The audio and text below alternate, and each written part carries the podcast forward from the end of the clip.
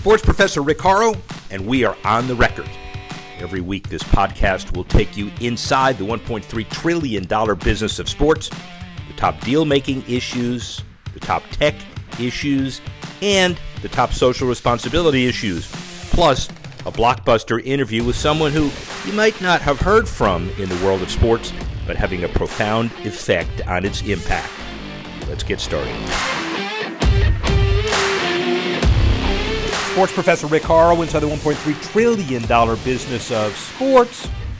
Super Bowl 56 and all of the intended publicity after the NFL Pro Bowl, the NHL All Star, amazing auto race paving the Coliseum to be able to hold a major NASCAR clash. All good domestically, internationally as well. Olympics starting amidst great fanfare and international intrigue. So let's get right to it. Deal making issues, three to one. Three. IOC and nWay launch the mobile game in 2022 with Olympic NFT pins. New mobile game for the iOS and Android devices, debuting one day before the opening ceremony in Beijing. Users competing against each other in ski and snowboard contests to earn Olympic NFT digital pins they can be bought, sold, and traded in the marketplace. nWay announced a licensing deal with the IOC in June, owned by Animoca Brands. In January, they raised 35.358 million. Sorry to grow the open metaverse. Animoca subsidiaries include metaverse video game The Sandbox.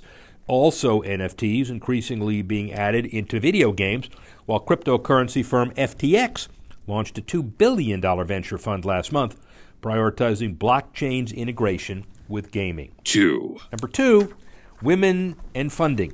WNBA, $75 million in funding, the largest ever capital raise in women's sports. They announced it as a large sports property investment. The groundbreaking transaction is part of a multifaceted financial growth strategy designed to generate new revenue through increased investment in priority areas as part of the league's long term business transformation.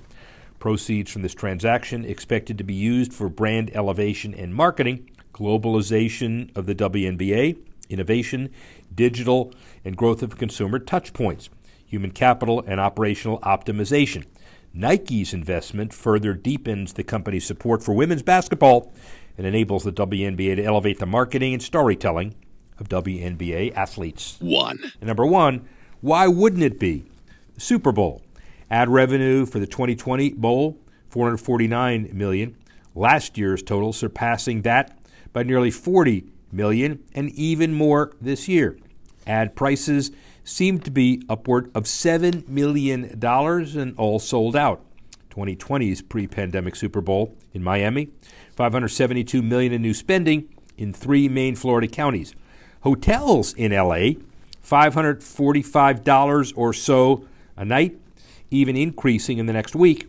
Expect an occupancy rate of nearly 90% more and more. Mega events surely bring in the visitors from out of town.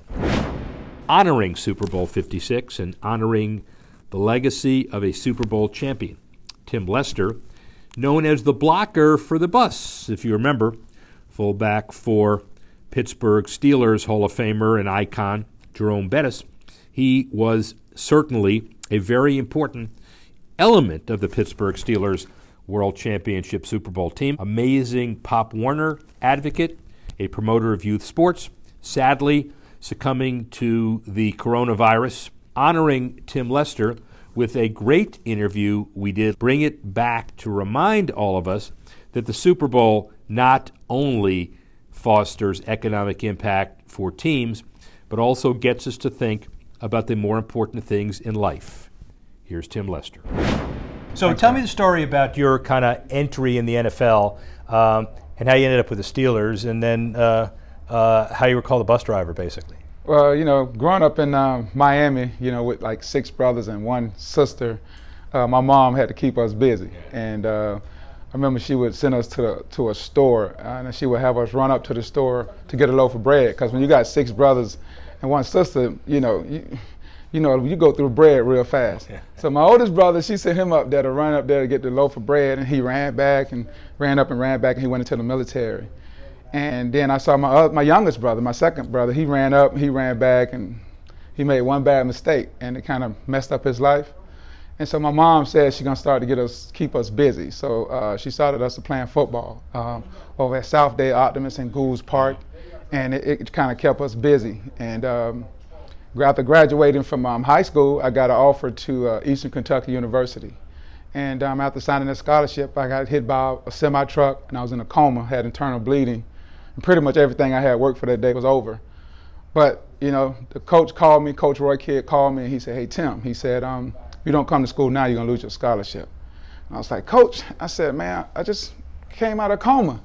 He said, Yeah, but uh, you need to get up here. If not, you're going to lose your scholarship. I remember getting up out that bed and going off to school and uh, pretty much uh, living out my dream, playing four years at Eastern Kentucky University, graduating, getting drafted uh, by the uh, LA Rams in the 10th round pick. Uh, ended up blocking for Jerome over there and um, moving to Pittsburgh, playing uh, four years in Pittsburgh. He nicknamed me the bus driver. He became the bus. And then my last year, I retired as a Dallas Cowboy.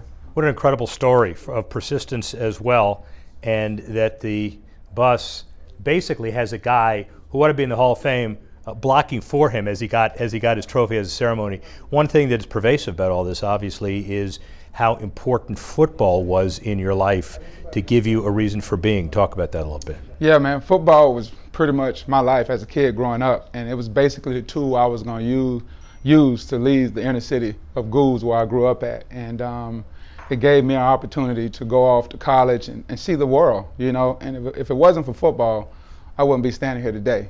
I know by by me playing football, that's why I'm here today.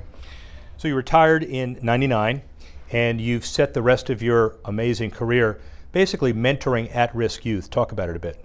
Yeah, when I retired, man, I went back uh, to Miami, and my whole goal was to kind of reach back and give back to the community. You know, a lot of football players, they say they don't really go back home. Well, I went back home um, to the inner city, and I started a program called TLC, Tim Lester Cares, that mentored, tutored at-risk athletes, and I pretty much prepared them to, ta- to pass their SAT. And uh, I got to the point where, you know what, I felt like I need to reach them younger. So uh, I started a youth football league in Georgia called Newfound Life, and uh, what we do now, we, we offer free football for kids, all kids, and uh, give them the opportunity just to learn the life lessons we learned through football. And tell us how this came to your idea to create the Milton Steelers, to waive the fees, to get involved, to allow parents the opportunity to have their kids uh, under your tutelage? Well, my whole thing was, man, I wanted to kind of, I knew if I take the money, I could take the politics out. Yeah. And so by, you know, freeing up the money and being able to get any kid, it didn't matter if he could afford or he couldn't, um, that was something that God put on my heart. And I really wanted to impact the community. You know, living in my community, a lot of people have a lot of money, right? But then there's some kids who don't have the money. So I wanted to get all those kids on the same field. So I waived the fee, um, fortunately, because we got some good sponsors and we were able to offer those kids free football. And um, we teach them life lessons while we're teaching them how to tackle and how to block. If you really care, man, about making a difference, man, it, all it takes is some time. You know, put in the time, and um, that's kind of what I do. I was kind of committed my whole life, man, to um, just serving our youth and giving back to our community. You know, God blessed me to play eight years in the NFL. Yeah. And I'm thankful to be here, but at the end of the day, man, I still owe other people the same chance I got.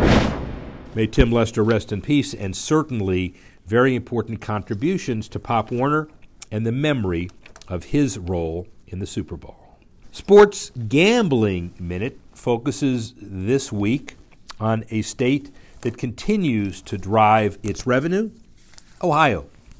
A lot of enthusiasm from New Yorkers to get into the legal market when you realize that Ohio involved as well should be up and running by the end of the year, according to Governor Mike DeWine. He signed the bill into law last month, effectively talking about how to make sure they generate the economics that other states are doing. Ohio set a tax rate on the sports book of 10% after all bets are paid, and that's in line with other states. What is not, the tax is imposed daily, not monthly, like other states. We'll fo- follow what Ohio is doing 30 states are doing it. and obviously very important in the future as we look at other aspects of the gaming industry. Look at a sports tech minute. Kevin Durant, J.J. Watt, Rory McIlroy invest in the Future fitness app. Trainers are only a text away. The Future app raised about $75 million Series C round with investments from Kevin Durant, J.J. Watt, Rory McIlroy, and others. Kate Hudson, Hudson Oliver Hudson, uh, and Harris Blitzer Sports and Entertainment, which owns the 76ers and Devils. Future is a $149 per month service that lets members retrieve uh, personalized workout programs from fitness trainers that span at home exercises, outdoor activities, gym visits, and group fitness classes. Users can talk and exchange text messages with their trainers through the Future app, tracking workout progress through the Apple Watch integration. Durant's involvement was made through his and uh, and his Rich Kleiman 35 Ventures. McIlroy's came via his Symphony Ventures Fund. Clearly, a very important issue for athletes and for trainers. Finally, especially really important these days is your Good Sports Minute, themed around the Super Bowl this year. NHL All Star Weekend, good for Vegas, the league, and philanthropy. South Dakota banning women and girls from the same gender sports teams.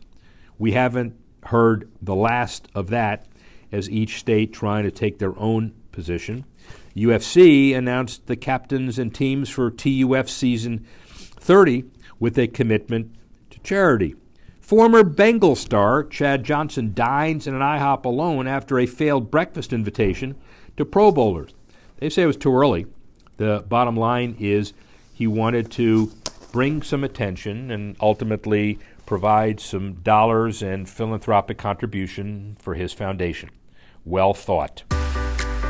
Well, we'd like to thank the memory of, and honor the memory of Tim Lester for a very significant interview that focused on all aspects Pop Warner, all aspects Super Bowl, youth football, and the like.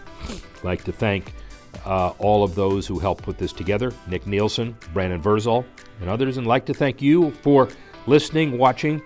Enjoy Super Bowl 56 and all aspects of it.